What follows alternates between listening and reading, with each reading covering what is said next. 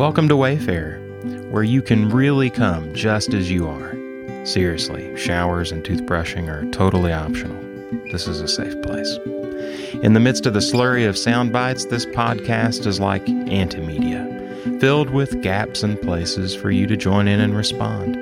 It's like a new box of crayons for your soul, and you don't have to go searching for the midnight blue because your little brother ate it. But it's only half finished on its own. It needs you to be complete. Together, we'll explore a variety of spiritual practices, old and new, from responsive readings and quiet reflection to centering prayers. Each day of the week, we'll focus on a particular attitude or spiritual posture. Today, we're talking about honesty how times of confession can move us past guilt and judgment and into grace and wholeness. Now, throughout the podcast, you'll encounter a variety of voices and even be invited to participate. There will be places for you to respond in prayers and readings and songs, so join in as you feel led, unless you're walking your cat, because that's going to need your full attention. And then you may want to think about why you're walking your cat says the owner of a brand new cat leash. Now, often in the podcast, we have a prayer and then a song at the beginning, but today you're going to hear something a little different after our prayer.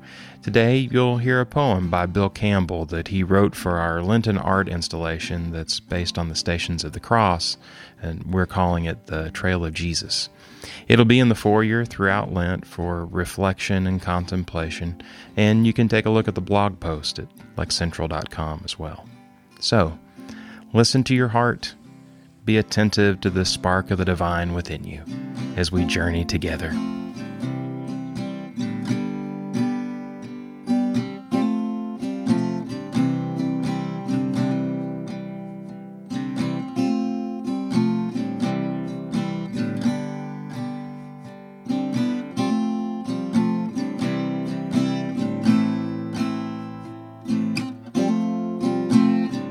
Hi, this is Steve. Will you pray with me?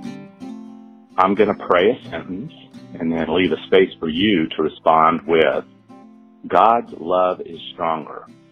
So after I pray a sentence, you can respond with, God's love is stronger. Let's pray. Nothing can separate us from God's love in Christ Jesus our Lord, not death or life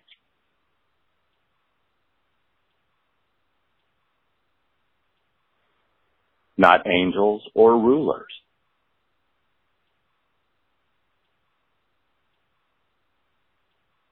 Not present things or future things.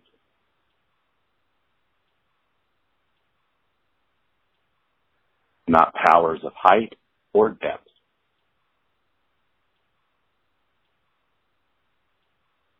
Or any other thing that is created.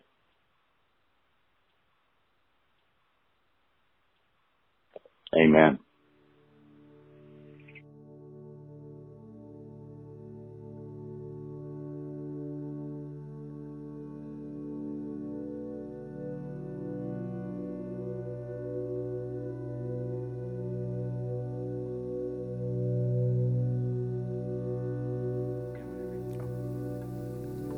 This is a poem entitled Among the Crowds. Led on by rumors, half in hope I'd come, much like the rest, but half in doubt as well.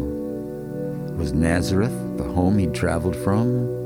Words vexed to paradox and parable. Yet crowds grew larger still, with stunning things the ill restored, the dead brought back to life, renewed by living love his spirit brings. Shalom remade an end to wretched strife. But then a different crowd with clubs and swords, led on by one disciple, stopped the way. Menacing guardsmen glaring wordless words, their shadows stretched out by the rising day. I wondered, must it all come down to this? Dull, sullen guardsmen and a faithless kiss?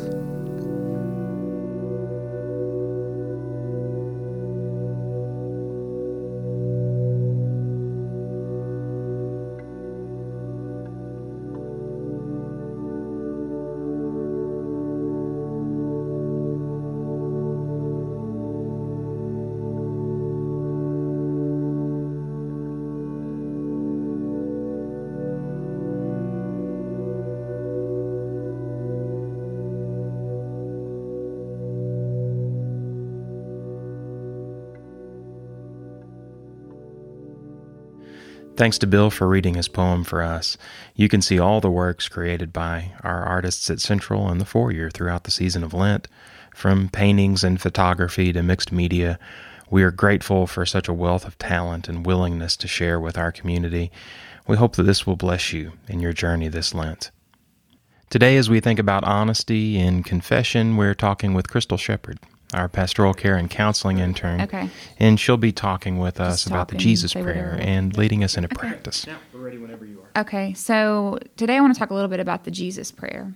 Um, it's known by some as the prayer, which I think is kind of funny to call it the prayer, but also it's known as the prayer of the heart. Uh, it's been used by the Eastern and the Western Church both. It, it more originated with the Eastern Church, but it's considered by many to be the unceasing prayer that Paul mentions.